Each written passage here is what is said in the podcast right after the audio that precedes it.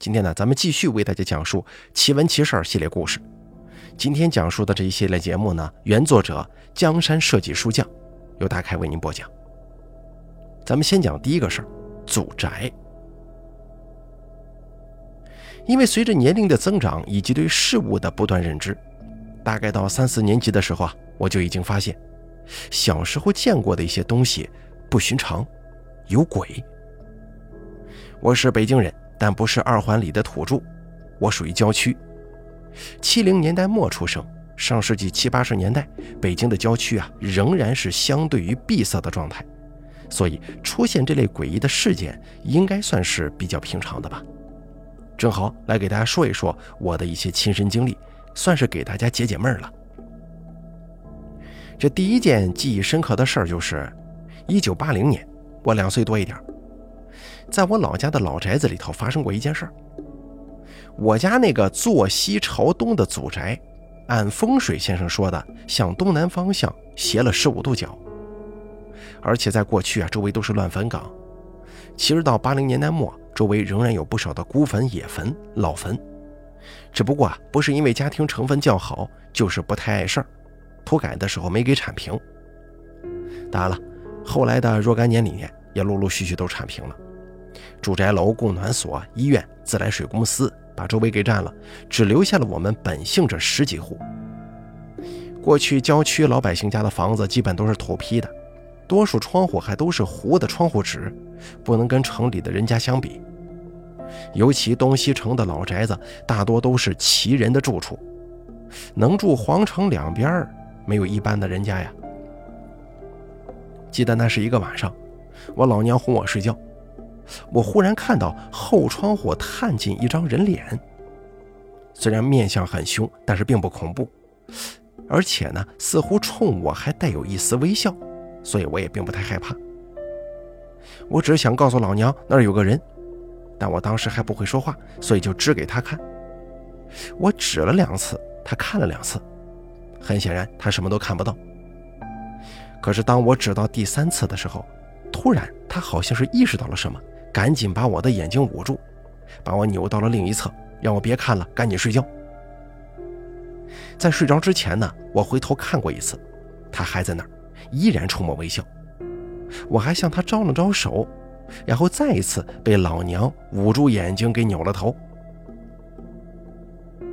我第二天醒来第一件事就是看这个后窗户，除了窗棂跟发黄的窗户纸之外，什么都没有。以后啊，也再没见过那张脸。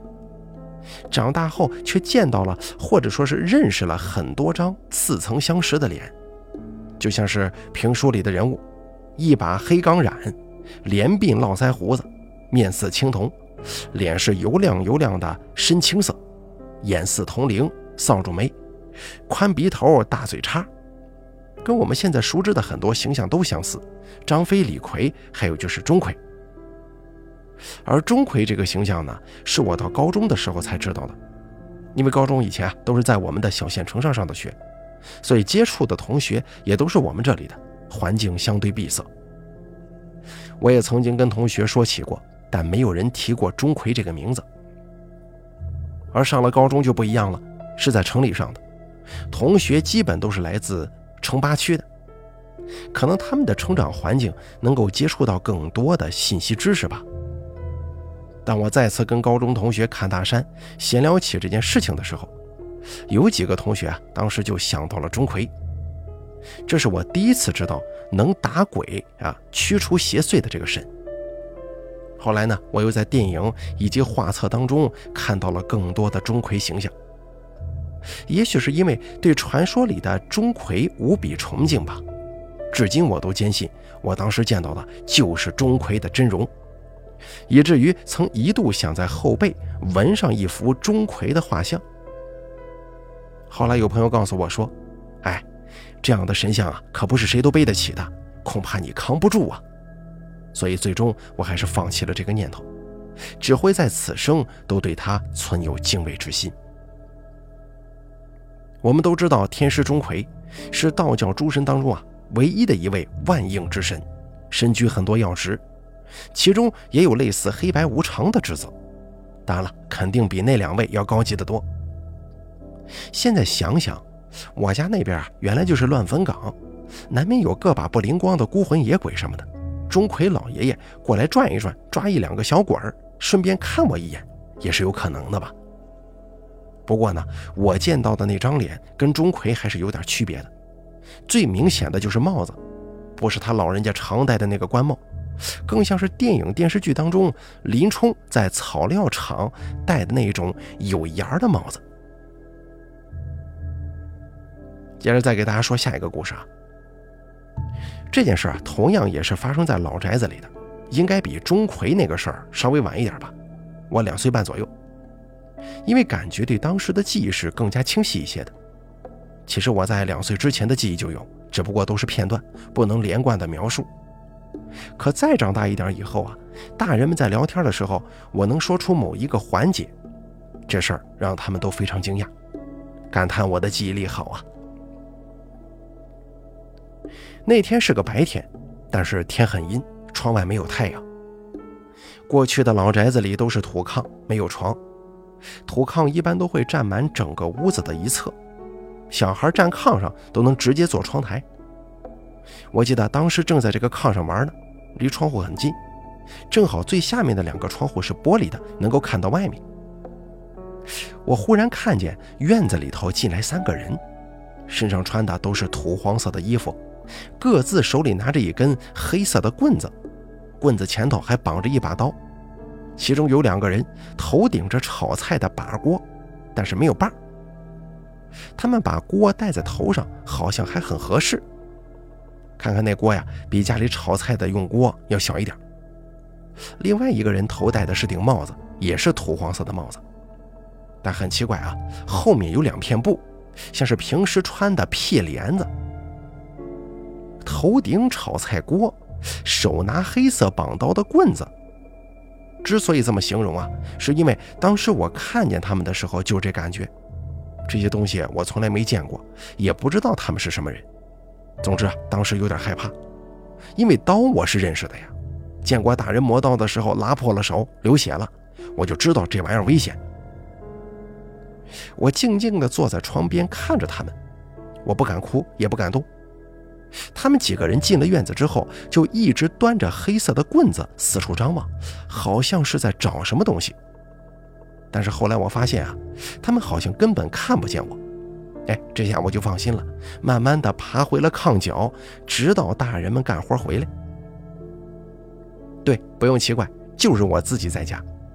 可能现在的小孩家长理解不了，我自己的儿子现在已经快四岁了，那也不可能把他自个儿放家里呀。但过去啊，农村差不多都这样，别说父母了，爷爷奶奶都得下地干活，谁有时间在家专门看孩子呀？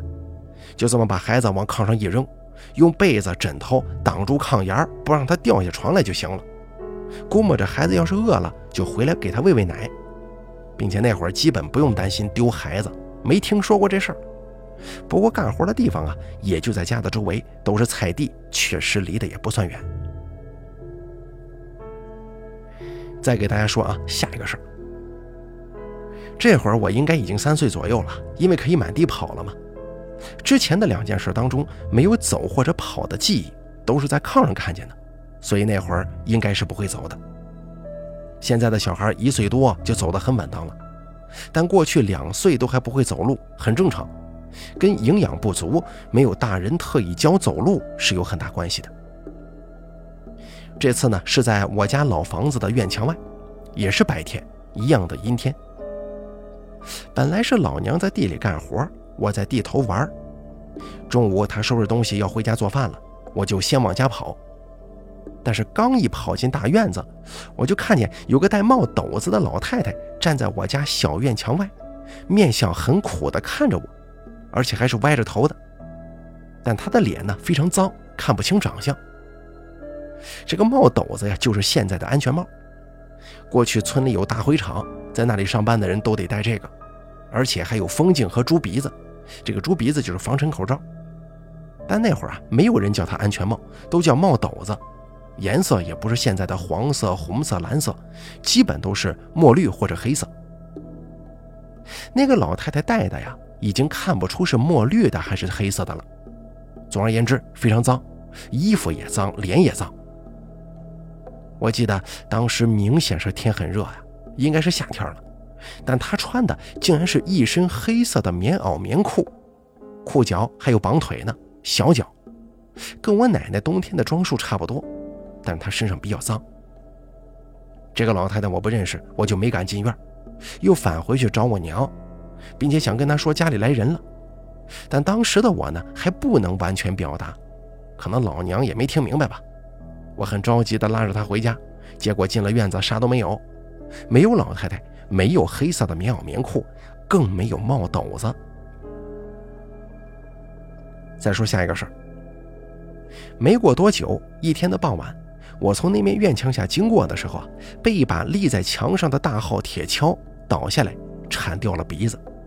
哎，并不是鼻子完全掉了啊，而是在从鼻子开始到右脸砍了一个大口子，鼻子头已经贴在嘴上了，鼻梁软骨也折了，右脸这个位置直接能够看到牙。我只是躺在地上哭啊。老娘出来一看，这还得了啊！立马拿了一条毛巾盖在我脸上，然后抱起我就往医院跑。不知道他给我盖毛巾是为了别进脏东西啊，还是太惨了，他都不忍心看啊。当天晚上在医院缝了十二针，虽然这也是破相了，但还好赶上了一位姓田的外科医生，他的缝合技术相当好。我们虽说是个小县城，但当时呢，田大夫在市里很有名。经常有市里的大医院借调他去做手术。我的鼻子、舌头、脑门都是他给缝的，技术刚刚好。老宅子是解放初期盖的，本来就有院墙，后来又盖了新的瓦房，就又按照分的宅基地垒了大院墙。老房子留给长子结婚用，就是我爹了，所以进了大院子还有我家的小院子呢。当初老太太站的那个院墙的背面，也就是我家院里，是一个鸡窝。鸡窝的墙角有个白鼠井，可能很多人不明白是什么。在解放初期的时候，为了防范敌机空袭，村子里基本家家都挖这个防空洞，一般深三四米左右，里边延伸多远的都有，甚至分出好几条地道跟别人家的相连。后来呢，这个格局稳定了，各家有的人呢就给堵上了。这些防空洞也有的用于储存白薯、白菜，所以叫白薯井。但这玩意儿很深的，地下空间也很大，也许曾经四通八达呀。一九八二年，我们搬出了老宅子，住进了新盖的砖房，老宅子就留给二叔结婚住了。盖新房的时候，为了避免以后发生危险，爷爷建议把白书井给填上，怕地基不稳当。这个盖房子的时候，我已经三岁半了。我记得很清楚，老爹跟二叔、五叔下的井，探查一番之后出来说，有三条地道，最长的一条确实延伸到了我们新房的位置，但是距离太远，而且部分有坍塌，填埋的可能性不大，深度够，应该没问题。并且我还记得一件事，就是五叔上来的时候啊，手里拿着一个长了锈的帽子，但他下井的时候可没拿呀。很明显是从地道里头捡来的，而这个帽斗就成了我的玩具了。直到有一次我坐在里面失去了平衡，把我磕得头破血流。老爹一怒之下把它当了粪勺子，再后来就不知去向了。我当时感觉这个帽斗啊跟别人的不太一样，头顶很光滑，没有棱，而且要沉很多。别人的帽斗子也都不长锈。长大以后我也算是个伪军迷了。偶尔也会逛一逛铁血之类的网站，有次闲逛，看见一个军品收藏的帖子，竟然看到了我那个小时候的玩具，就是锈迹斑斑的黑色帽斗子，一下子我这记忆啊就全部清晰了。这个可不是安全帽，是日军的九零式钢盔，这下子我就明白了呀。大家还记不记得我上头说的那个事儿啊？我当时看到的那三个人，可不就是院子里来了三个日本兵吗？穿着的不就是土黄色的日军军服呀？端着带刺刀的枪，两个兵带着钢盔，一个没带。他们在院子里找东西，是不是在找那个钢盔呢？有可能啊。丢的那一个钢盔是被穿黑棉袄棉裤的老太太带走了吗？钢盔很沉，所以老太太是歪着头的。我爷爷曾经说过，挖地道跟这个盖瓦房的时候啊，都有尸骨出现，会不会其中就有他们呢？这些都是我的个人经历啊，没有一点杜撰的成分。曾经有人说，也许是在哪儿见到过这个形象，对他印象深刻或者感兴趣，日有所思，夜有所梦了，所以做梦的时候啊，也就出现在你的生活里了。这个是朋友们相对靠谱的一种解释，但是我并不认同。因为两岁多的我，还有当时的家庭环境，是没有可能接触到我生活以外的任何形象的。在我当时的生活里，没有玩具，没有小人书，连年画都没见过。八五年以后才有的十四寸黑白电视。四岁时住进了新房，老房子给刚结婚的二叔住了。当年春节家里贴了对联和年画，那是我第一次见到年画，上面写着“年年有余”，还有一个抱着鱼的大胖娃娃呢。可能有些朋友也会问，怎么大白天的也能看到不干净的东西啊？这个问题在我长大以后还特意去了解过。正所谓盛极必衰，古时候重刑犯或十恶不赦之徒斩首行刑时，都会选择在午时三刻进行，就是差十五分钟十二点。此时为阳气最盛的时候，连鬼门关都不敢开，意思就是此时斩首会让这个死刑犯魂飞魄散。连鬼都做不成，但一般的行刑呢，都会选择在正午行刑，刀落正午过，此时即为阴气最旺之时，鬼门打开，这个死刑犯可以做鬼，就这个道理。更何况还是阴天呢？没想到见鬼这个东西也遗传啊！我是遗传了我老娘的基因，而且还遗传给了我儿子。怎么说呢？一家人都挺不正常的，郁闷呢。后来我就闹明白了，根源还真就是我老娘。她是阴历七月初十生的，虽然不是七月十五的正日子啊，但是阴历七月里头啊，阴气都比较重。等以后有空，我再说一说我儿子的事儿吧。他现在已经快四岁了，没事了，但三岁之前过得挺惊悚的。接下来呢，再给大家说一个关于托梦的事儿吧。梦境是这样的：哎，爷爷，您怎么回来了？在梦中，我看见爷爷正在往厨房里走。其实，在梦里我是知道他已经没了的，而且也知道这样问，梦很清晰。爷爷停在厨房门口，回过头冲我憨憨的笑，背着手，用下巴指了指厨房，说：“我回来拿烟袋来了。”我就接着问他：“您的烟袋怎么会在厨房呢？不是一直都放在大屋的窗台上吗？”我问了之后，爷爷没答话，驼着背走进了厨房。我在家是长子长孙，农村嘛比较重男轻女。我姐本来是头大的，但爷爷奶奶不喜欢，老娘在我们家也一直都不招待见。可是自打有了我以后啊，老娘的待遇马上不一样了，奶奶都忙着伺候月子。我们家虽然世代贫农，但爷爷从小是在金家长大。除了金家出钱让他们读过几年私塾之外呢，也应该耳濡目染地学到过很多大户人家的规矩。所以爷爷健在的时候啊，家里还沿袭着很多传统的礼节和规矩。年三十要给太爷爷太奶奶、祖爷爷的遗像磕头上香，给爷爷奶奶磕头拜年。二爷爷跟三爷爷家也要去，我们一大家子都住在一起，就是前后院的事儿。还有。不能在家说脏话，不能站门槛儿，吃饭不能说话，不能吧唧嘴，不能用筷子敲碗。孩子跟女人要等爷爷吃完才能上桌吃饭，等等等等。也就是说，奶奶、父亲、叔叔和姑姑们在家从来没有跟爷爷同桌吃过饭，都是后吃。但我就不同了，是家里唯一一个能跟爷爷同桌吃饭的。不但如此，爷爷还经常喂我吃好吃的。当然了，我站过门槛的，在家骂人也被爷爷抽过大耳刮子。即使是这样，在家里人眼中啊，我也是爷爷的大金蛋。爷爷一辈子没有说过脏字儿，没有骂过人。在农村啊，他这样的人很难得见到的。村里人都叫他假秀才，假是真假的假。后来叔叔们也相继有了孩子，我有了二弟和三弟，但爷爷依然最疼爱作为长孙的我。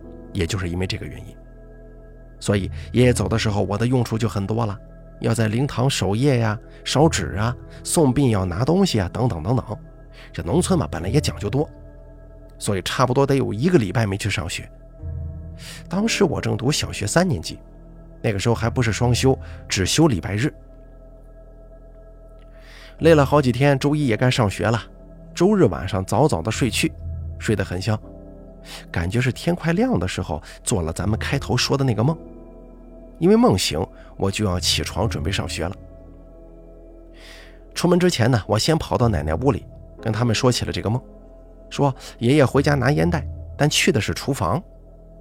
奶奶笑了，叹着气说：“这个死老头子就是用不了好东西，下回呀，让孩子给你捎过去。”然后奶奶对我说：“今天是你爷爷头七，还是带见大孙子？你看他都不给我托梦啊。”又说：“也真是邪性了，那个老烟袋我放厨房碗柜顶上了，谁都不知道，你爷爷也是不知道的呀。当然了，我更不知道。奶奶家厨房的碗柜就是钉在墙上的一个木箱子，中间夹了个隔板，拿上层的东西的时候，奶奶就要蹬着板凳子了。”从下面是看不到柜子顶是有啥东西的。爷爷的老烟袋是自己做的，红铜管、黄铜头焊接，自己又箍了一个老榆木的嘴儿，用了十几年，做的还挺细致的。后来榆木嘴儿掉了，没再安，直接呢就嘬这个铜管抽烟。自打我记事儿的时候啊，他就用这个。我从小印象当中的爷爷身体就不太好，药基本不断。隔三差五还得去个医院，最后几年的身子简直就是每况愈下。在他六十岁生日的时候啊，老爷爷送了一个好烟袋给他。老爷爷其实家里排行最小的爷爷的意思啊，但是叫小爷爷不好听嘛，就叫老爷爷啊。这个老爷爷呢，不是我们本家的，是金家的少东家，就是过去地主家的少爷，大家能明白了吧？爷爷自小就在金家长大。虽然跟少东家是主仆关系，两个人年岁相差也不小，但关系很好。少东家一直都称爷爷奶奶为大哥大嫂，对他们老两口很是尊重。爷爷奶奶健在的时候，少东家经常来串门，每当逢年过节都会来看望他们老两口。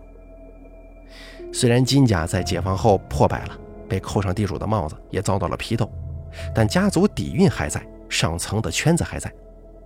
现在金家朝堂之上仍有高官，在部队有将军，还是个中将呢。老爷爷依然住的是三进的大院子，前两院开的是旅馆。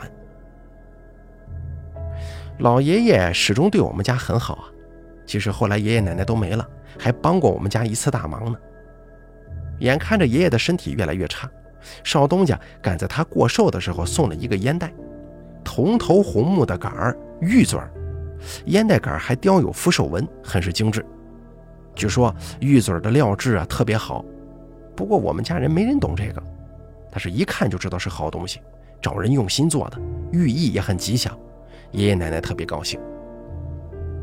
以前爷爷抽完烟都是把这个烟袋放堂屋的窗台上，奶奶转身去厨房准备给他沏点茶，顺手从窗台拿起之前的老烟袋，冲爷爷说：“托老兄弟的福。”你也用个好烟袋，这个连嘴子都没有的就甭要了。然后奶奶攥着这个旧烟袋进了厨房。爷爷用了十几年啊，虽然嘴上说不要了，但也不可能真的随手扔掉，就把旧烟袋放在了这个碗柜顶上。这事儿除了奶奶没别人知道，后来连奶奶自己都忘了，直到半年后爷爷去世。爷爷头七的晚上，我做了那个梦，梦见爷爷回来拿烟袋。而且最奇怪的，竟然是去厨房找。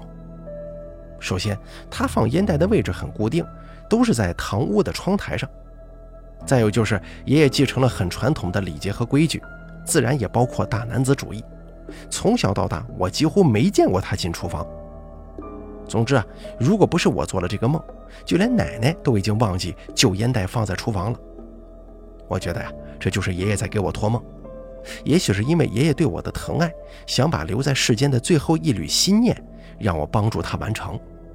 也许是我对爷爷的想念，使得我们形成了那么一点点的磁场感应吧。当时是几期我不记得了，我跟父亲去的，给爷爷送这个旧烟袋，新烟袋也跟着一起火化了。那个旧烟袋是纯铜的，所以没法烧啊，我们只能给埋在了坟里。三十年都过去了，我也只梦到过爷爷那一回，应该他很快就进入了轮回吧。有的人说托梦这事儿根本就是瞎扯，哪有这个说法？其实就是自己对已故亲人的一种思念罢了，日有所思，夜有所梦。也有的人说托梦是逝者有未完成的心愿，形成了心念或者执念，以达到完成心愿的目的，去影响亲人或者关联人的磁场，尤其是脑部磁场。不过呢，都说这些事儿啊，一般应该在逝者逝去的四十九日之内发生。或者不影响常人的正常生活，一旦逝者的执念过强，甚至转化为怨念，就会影响活人的正常生活了，那可就是鬼魂了。据说四十九日以后仍不愿离去，慢慢的就会迷失自己，在黄泉路上不知道自己是谁，不知道自己想干什么，只是重复生前最热衷的事儿。有的是重复生前做的最后一件事儿，有的是重复最后的死状。本来呀，与人是在不同空间和维度的，不应该与活人有交集。但由于某种特定的条件，机缘巧合之下被活人看见了，那就是所谓的见鬼了。接着再给大家说下一个故事吧，还是关于一个梦的。当时梦境是这样的：萝卜，萝卜，你快看看我身上怎么缠着这么多草啊？怎么揪也揪不下来？你快来帮我弄弄。我一看，他身上还真是绕了好多的草，但看不清是什么草，也看不太清他的脸，只是知道他很着急。我赶忙过去帮他往下拽，这个草它特别结实，我就使劲给他往下拽，可是越拽呢，感觉就越紧。他着急的喊：“萝卜，你快点不行，我要憋死了！”他这一喊，我就更急了呀，就更加使劲拽，但不管用，我也就跟着一起叫，一边大叫一边往下拽。而这个时候我就惊醒了，满头大汗，枕头都湿了，好像刚才还哭过。萝卜是我上小学时的外号，当时我是又瘦又矮，有一个老师说我怎么跟小萝卜头似的，我就有了这么一个外号。而梦里的他呢，叫高飞，是我的小学同学，我们两个人关系特别要好，放现在的话来讲，那是绝对的好基友了。我们两家离得不算近，也不顺路，不同孙。但是自从一年级下半学期开始，每天都是我绕远陪他回家，第二天他绕远陪我回家，这一路上永远都有说不完的话。两家大人也对我们都很熟悉了，经常在对方家吃饭。为什么关系那么要好呢？因为小学入学第一天，操场排队，我俩是全年级两百多人里面最矮的两个，特别突出。连好多家长都笑话我们俩。虽然家长们并无恶意啊，但我俩很不舒服。之后自然就老往一块凑了。虽然我们也一直在努力的长个，但到四年级的时候都没过一米三。他一米六二，我一米二八。我真的是很晚长的，初中毕业才开始长成正常人的身高。但是高飞没有，因为他只活到了四年级。连着两天做了几乎同样的梦，我突然发现暑假过半，我还没找高飞去游过泳呢。整个暑假除了放假头三天，我们啊还没再见过面呢。八十年代初，我父亲承包了不少菜地，小时候经常在菜地玩。上学了以后，每逢暑假都会去地里帮忙，干一些力所能及的活。当然了，这不白干的。根据父亲的工作安排，每天给五毛到两块钱不等的奖励。要知道，当时的雇员一天也不就才五块钱吗？那可是八几年的时候啊，手里能有几块钱花，那肯定愿意干呢。再有一个就是高飞家呀，家庭条件不太好，他还有一哥哥叫高鹏，五年级，实际上比我们大两岁，蹲了一年班。他爸开拖拉机，他妈没工作，养俩儿子，生活有点拮据。我都没见过他吃冰棍当时游泳池也少啊，又是郊区嘛。我们周边有个工厂，工厂自建了一个露天游泳池，也是对外开放的，五毛钱一张票。不过这个对于高飞来说太奢侈了，对于我来说还行，所以每年暑假我都请他去上几次。上地里帮忙也是为了多攒一些钱。去游泳的时候，除了我俩的门票之外呢，还能喝汽水、吃冰棍。虽然当时我们都还很小，但感觉他就稳重得多，也好面子。尤其刚开始的时候，我每次请他吃冰棍，他都不要，得硬塞给他。吃过几次就说什么也不要了。他告诉我说：“我老爸说了，老吃别人东西没出息，我可没有钱回请你的。”后来熟了，我还是经常请他吃冰棍他呢就老叫我去他家吃饭。这个游泳也是啊，二年级开始，每年暑假我都带他去几次游泳池。高飞喜欢游泳，每次我们玩的都很高兴，他更高兴。但他呢，从来不在暑假主动找我。现在想想，应该是觉得老让我花钱不好意思吧。平时他也经常游泳，都是高鹏带着去野河里头游野泳。我们那边有几条小河，还有几口废弃的泉眼，因为地下跟污水链接了，以前都能喝，后来就不行了。但是游泳的人不少，他带我去过一次，我没敢下去。在四年级的暑假，正好赶上家里的菜地忙，所以都半个月了，我也没找他去游泳。连着两天梦见他，虽然梦醒之后心里很不舒服，可并没多想，以为是好久没在一起玩，想他了呢。那时候家里都还没电话，不像现在随时随地都能知道朋友的消息，所以第三天我就去他家找他了，带好了游泳的东西。其实游泳池离我家近。可他暑假从不主动找我，所以每次我只能先去他家，然后再叫他一起折返回来去游泳池那边。现在想想其实挺远的，但那会儿并不觉得，还挺高兴。还没进院子呢，我就喊上了高飞，走了，咱们上电厂游泳去。以前每次得到的回应都是他冲出院子的脚步声，但是今天没有，很安静。当时正值中午，我以为他们家人睡觉了。我走进院子，小声的又喊了一声“高飞”。走出屋的是他妈，红肿的眼泡，凌乱的头发，憔悴的脸庞，略微还显得有点脏，明显是好几天都没打理过了。他妈是家庭妇女，虽然农村的女人讲究不多，但我从没见过他妈这副模样啊。哎，二娘，你怎么了？高飞的爸爸在家行二，所以啊，我也跟着高飞叔伯弟弟一起叫，这样显得亲近嘛，就叫他二娘。他妈站在门口看着我，愣了几秒钟，好像突然想起了什么。啊，萝卜，老二没去找你吧？他虽然这么问，但很显然心里早就有了答案。还没等我答话呢，他妈接着说：“老二丢了。”什么丢了？怎么会丢呢？我听着有点迷糊，感觉这一切都不真实。那会儿可不像现在有那么多拐卖儿童的，当时还真没听说过谁家孩子丢了，而且都四年级了。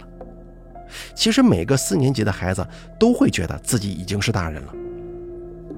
我有点不相信，或者说有点接受不了。他妈狠狠地瞪向了屋里，说：“前几天老二跟他哥去钓鱼，半路他哥让他回来拿鱼钩。”就再也没见着，都五天了，哪哪都找了。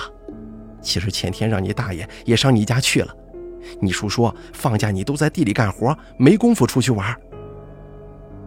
我顺着二娘的目光看去，隔着玻璃看见高鹏正站在屋里的窗台前，低着头，用手抠着窗台上的尘土，还时不时的抬眼看着我。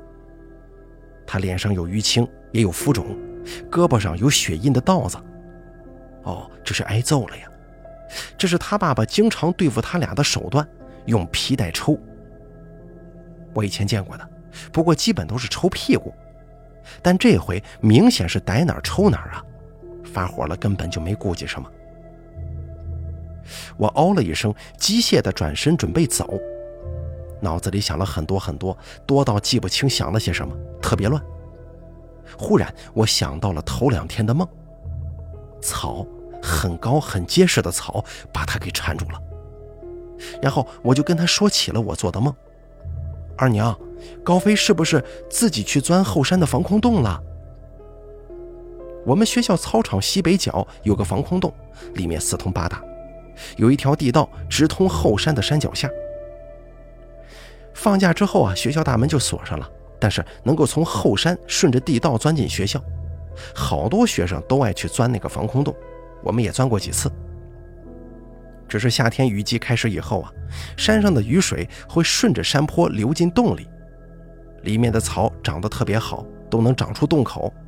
一种类似藤蔓的植物，咱也不知道叫啥，多的时候啊都能把洞口给挡上。二娘听我这么一说，赶忙冲屋里喊：“大鹏啊，快叫你爸去！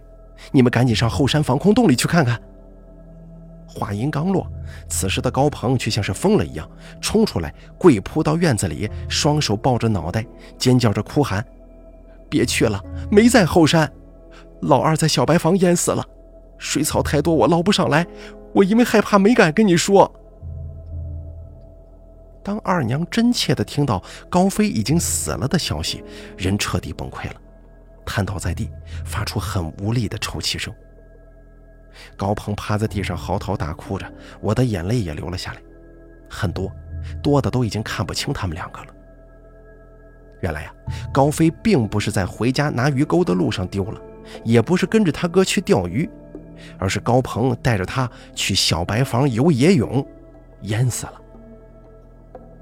高飞的三叔就住在隔壁院，应该是听见了刚才高鹏的叫喊，走进了院子。嫂子，我去把我二哥叫回来。找几个人先去小白房看看吧。小白房本是一处泉眼，没有名字，出水量不小。据说原来是可以饮用的，那肯定是很久以前的事儿了。后来呀，村里就围着原有的坑眼垒了一个圈，宽七八米，长十五米左右的长方形，把冒出来的水都给蓄起来了。天旱的时候，井水是捞不上来的，这池水呢就当储备了，旱季时用来浇地用。在池子旁边盖了一个泵房，只是用来放置水泵电机，所以房子很小，刷的白色，因此得名小白房。那个池子的池水呀，据说最深的得有五六米，看着确实挺像个游泳池的，但水早就不能喝了，但还挺清澈的，所以每年夏天都有好多人来这里游泳。位置相对比较僻静，都直接光着屁股游，也不论大人不论小孩都不穿衣裳。这里我跟别的同学也去过，但是没敢下水。水下满满的都是水草，太多了。我身上这两下子是万万不敢尝试的。由于池子三面都是菜地，另一边一面是很矮的围墙，连棵树都没有，可以说无遮无拦，基本是太阳直晒。但就是这样，站在池子边也会感到有点不舒服的凉气。阴气比较重，水草太多。这里每年都会淹死几个，每年都能够听说，可每年啊都会有前赴后继的送死者，这个我其实不理解的。可能每个人的家乡都会有这么几处这样的地方吧，或者是井，或者是河，年年淹死人，但年年还是有人去。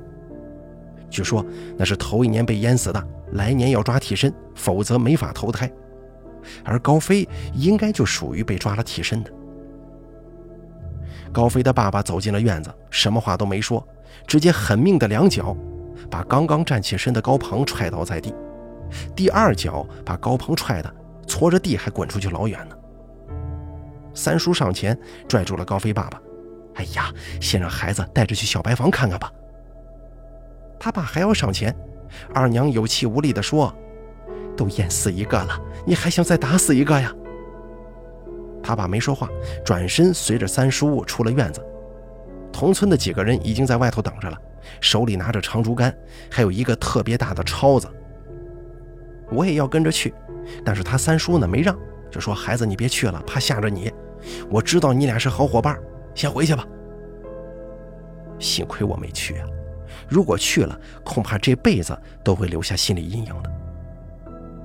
后来听高飞村的同学说。当天下午就把尸体捞上来了。由于在水中泡了五六天之久，浮肿已经很严重了，再加上水草的缠绕，这腿和肚子走形的厉害，脸也胀大了很多，样子非常恐怖。据说，当高飞的爸爸看到尸体之后，坚决不承认这是自己的儿子。其实啊，那是不愿意相信这个事实。最后，他们爷俩是一起被抬回去的。他爸晕倒了。应该是生气再加心疼，气大儿子的所作所为，心疼小儿子死时的惨状啊。也就是说，他被淹死的第二天晚上，我就做了那个梦；第三天晚上又做了相似的梦。也许是我俩平常在一起的时间太长了，会有那么一点点心灵感应吧。也许是我小时候总能看见脏东西，体质比较特殊，所以他才会托梦给我，希望我能够帮他挣脱灵魂的束缚。后来开学了，我走进教室之前，抬眼看了一下班门牌，原来的四年级三班已经换成了五年级三班。走进教室，已经来了不少同学，嬉嬉闹闹。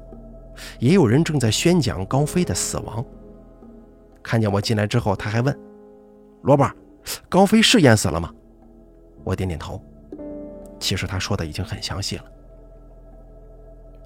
我望着最里面一排的第一桌，没有人。渐渐的，同学们都已经到齐了，还是只空着那一个座位。直到老师走进来，后面跟着高鹏来收拾课桌里高飞的东西。再后来。后勤的老师搬走了那套桌椅，高飞的一切痕迹都消失在了五年级三班，永远的留在了四年级三班。这是我走出家门的第一个朋友。接着再给大家说下一个故事吧。俗话说：“一朝被蛇咬，十年怕井绳。”我第一次被蛇咬已经是十几岁时候的事儿了，小学都快毕业的那会儿。我从小就怕蛇呀。自从第一次见到蛇起，我就害怕他们，害怕他们的狠毒的眼神、阴冷的信子和艳丽的外衣，以至于每次见到他们都会两腿发软，尽可能快的、安静的走开。即使小时候打死过两条蛇，那依然没有在我心里建立起任何优势和自信。时至今日也是，而且还多了一份敬畏之心。这一切。都源于在我的成长过程当中听见或者见过的一些关于蛇的怪事儿。过去啊，坊间经常会供奉五大门也叫五大仙儿，应该是属于道家吧。其中包括胡大仙儿、白大仙儿、黄大仙儿、灰大仙儿，还有柳大仙儿。我的太奶奶也供奉五大仙儿，平常呢对这些大仙儿们很是敬畏。听奶奶说，那会儿家里来了刺猬、蛇都不让赶，要恭敬的送走，就连老鼠也不让打。即便家里再穷，黄鼠狼来家里偷鸡也不能轰走。过去的时候啊，太爷爷是给地主家看坟的，解放后也就就地落了户，在人家祖坟旁边盖了几间土坯房。土改的时候，地主家的祖坟被铲平了，但周围有好多的孤坟野坟。其实啊，还属于荒郊野岭，这野生动物什么的自然很多，像獾之类的就很常见。据说七十年代中期还有狼出没呢。我小的时候就见过家里有套狼的夹子，还能看到周围人家墙上用白灰画的大圆圈，只是圆圈啊，里边没有拆这个字。听大人说那是防狼圈，说狼晚上看到白圈就会害怕，会逃走，不敢进入家中。也不知道是真是假。我是七十年代末出生的，狼是没赶上，但蛇呀、黄鼠狼、刺猬啥的倒是挺常见。别的还好，就怕蛇，看着就瘆得慌。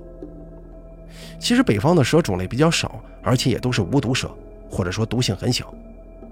我小时候还能经常见到蛇，可现在很难了，人口密度太大，到哪儿都是楼房，哪里还有荒郊野岭啊？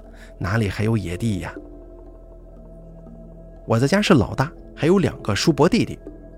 在我七八岁的时候，那会儿家里都穷，本来就没什么玩具，所以更不愿意分享。把心爱的玩具呢，会藏在奶奶家的鸡窝里。有次满心欢喜的准备独享玩具的时候，鸡窝里迎接我的竟然是一条半米多长的蛇，前半身直立，正朝我吐着紫黑色的蛇信子。当时把我吓得瘫坐在地，感觉这魂儿啊都要离体了。汗毛头发全立，有人说恐惧到极点就是愤怒。其实当时也不知自己哪里来的胆子，猛地起身，顺手揪住蛇的脖子，玩命的把它摔在地上。我感觉蛇呀也被我摔懵了，还没来得及跑，脑袋就被我踩在了脚下。那会儿那凉鞋都是塑料的，底儿很硬，我就使劲踩，使劲撵，其实啊，蛇头早就没模样了，但还是感觉不解气，又捡起半块砖头没去处的乱砸一通。蛇这个东西是很难死的，都说蛇打七寸，七寸是蛇的心脏所在，但是蛇的种类不同，位置也不同，况且我也根本不知道蛇的七寸在哪儿啊。蛇的中枢神经还遍布全身，即使死了，它依旧能动。虽然那条蛇已经被砸得稀烂了，但是还是在一卷一卷的动弹。这股子愤怒劲儿过去之后啊，我瘫软在地。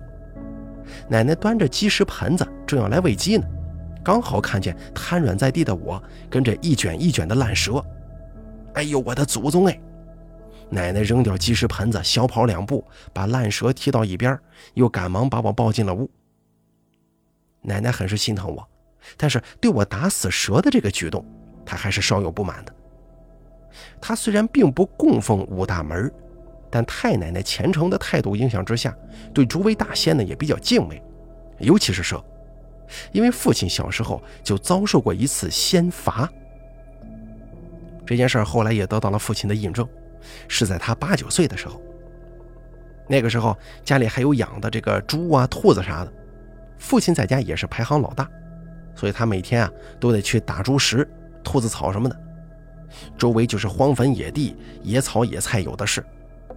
父亲每天一早拿着镰刀，背着背筐外头转一圈，这个猪食啊、兔子草啊就全有了，然后再去上学。赶上这一天，他起得早，就转得远了一点，看见好大的一个坟头。其实啊，他都知道那是谁家的祖坟，从小就看着这些坟头长大。早就知道他们的底细。坟头上有一棵好大的桑树，上面结了很多又大又紫的桑葚。这个桑葚这东西啊，放在缺吃少穿的年月，那绝对算得上是美味。我们家那边流传着这样一句话：“前不栽桑，后不栽柳。”意思就是在家里种树，房前不能种桑树，房后不能种柳树，不吉利。因为这些树都属阴，坟头上才会有。而且阴气越重，树长得越好。虽然平常天天见，几乎每天都路过，但爷爷奶奶还是时常叮嘱孩子们要有敬畏之心。不说有没有孤魂野鬼这方面啊，因为大多数都是老乡亲们的祖坟，应该静着点儿但是面对美食的诱惑，那天呢，父亲就把持不住了，登上坟头，爬上桑树，迫不及待地去享受美食。可还没吃上几颗，他就感觉有人拽他的脚。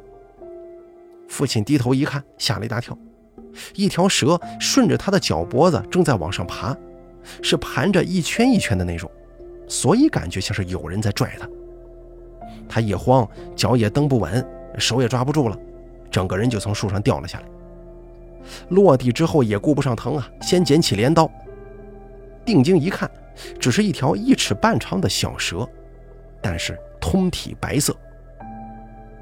父亲小时候听的传说肯定比我多，他明白白蛇不是凡物，赶忙作揖求饶。但是小白蛇并没放过他，还是向他扑了过来。据父亲讲啊，打小这蛇就见得多了，没害怕过，但是那天就害怕了。不光因为它是一条白蛇，还因为它基本就是站着追的他。一般的蛇也就是抬起脑袋示威一下就算完。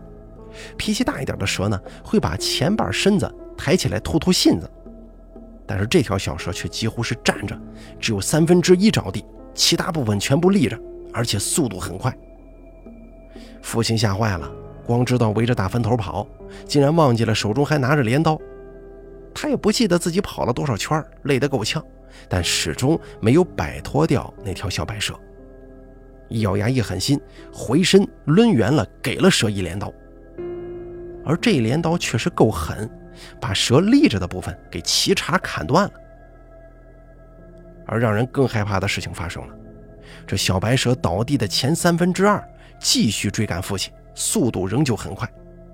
他又砍了第二刀，剩下的三分之二的蛇身又断成了两截，但是他还没停下，蛇头带着不到三十公分的蛇身还在追他，虽然慢了很多，但意图很明显呀。父亲说：“当时他彻底崩溃了，一边嚎叫一边哭喊，用镰刀狠命地砸这段蛇，已经不是砍了，而是胡乱的砸，直到把蛇彻底的砸到土里面，直到它没有再破土而出。尽管另外两段蛇身仍然在卷动，但之前的威胁不在了吗？然后父亲瘫软在地，人事不省。是村里放羊的老军爷把父亲抱回的家，说看见孩子躺在坟头旁边，嘴里流着血，人事不省啊。其实啊，那应该是之前吃的这个桑葚汁流出来的。到家以后，奶奶也发现那不像是血。父亲回家以后一直没醒，赶紧叫来村医务室的大夫，把过脉之后说受到了惊吓，开了方子就讲啊，先吃两天看看吧。可是药还没熬完呢，父亲就开始发高烧，当天晚上持续高烧，并且开始说胡话，谁都听不懂。第二天也是一样。太奶奶觉得是吓着了吧，就给叫了叫魂儿，药也喝了，还是不管用。第三天上午，太奶奶感觉到不对劲儿了，说别是惹着啥东西了吧，赶紧烧香拜五大仙儿，还燃符烧信问询呢。神奇的事情发生了，直到这个时候，没有人知道父亲遇到了什么事儿，因为老君爷把他送回家的时候，没有提过死蛇，更没提过小白蛇。但是太奶奶烧完香之后说，父亲是惹怒了蛇大仙儿，擅闯大仙儿闭关修炼的道场，对大仙儿不敬，这才遭到了仙罚。爷爷奶奶一听，立马就懵了，哪有的事儿啊？虽然在太奶奶的影响之下，平常对大仙儿们也很是敬畏，几乎不杀生，但还是感觉这个说法未免太邪乎了吧？就问太奶奶该怎么办。太奶奶说，她的功力不行。能问出缘由就算不错了，得另请高明啊。其实我太奶奶在当地啊是小有名气的神婆，平常谁家孩子吓着了给叫叫很灵的，谁家有被故去的亲人附体闹了罪过，她过去骂两句拍两巴掌一准好。但是父亲这个事儿她却搞不定。在东关那边有个常老太，年近八十，当时在京西都很有名望。盛传常老太已拥有半仙之体，喊鬼驱魂啊不在话下，并且还专门供奉蛇门，据说能与蛇对话，掐诀念咒可将方圆几里内的蛇都叫来，包括有点道行的蛇都能被他呵斥，是太奶奶的师伯辈。太奶奶让爷爷借了小推车，推着父亲直接去了东关。当时年代特殊，对封建迷信还正在打击。如果没有太奶奶跟常老太的这层关系啊，恐怕人家还不敢管呢。当然了，后来都是听奶奶跟父亲说的，我没看见现场。父亲昏迷，他也没看着。奶奶看了之后也不懂啊，就说常老太看了看父亲，然后也是烧香拜大仙儿，燃符烧纸，说了好多大家听不懂的话，也没见干什么体力活，竟然满头大汗了。反正是忙活了半天，最后倒了一小碗水。将一张黄纸符燃尽，放在碗中。等一炷香烧完，又捏了点香灰在碗里面，让爷爷奶奶给孩子灌了下去。然后拍了拍手，弹去身上的灰尘，就说：“没事了，一会儿就好。大仙儿不怪罪孩子了。”常老太说：“那个老马家的祖坟修得好啊，位置也选得好，被一位云游到此的蛇大仙儿相中了，当做自己的修行道场了。”人家大仙儿都快五百岁了，能来咱们这儿修行百十年是咱们的福分。以后啊，老马家可不得了，祖坟被大仙儿选中，福泽马家后人呢。孩子误闯了老人家的道场，一个孩子，大仙儿也没想真的惩罚他，小小惩戒而已，不然小命恐怕不保啊。就这样，父亲被推回家了。哎，果然很是灵验，在路上父亲就醒了，只不过太虚弱。到家吃了点东西，后半晌就活蹦乱跳了。期间跟家里人就说起了那天早上的事儿。太奶奶听了之后就说呀：“父亲碰到的应该是大仙使的障眼法，也就是类似鬼打墙的幻觉，其实根本就没有小白蛇。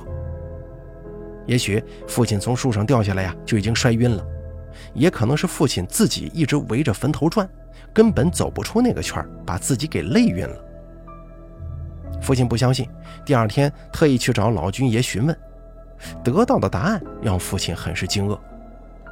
老君爷说，当时呢，他就看见父亲，他躺在这个坟头边上，嘴角还有血，就觉得孩子应该是从树上掉下来摔背过气儿去了。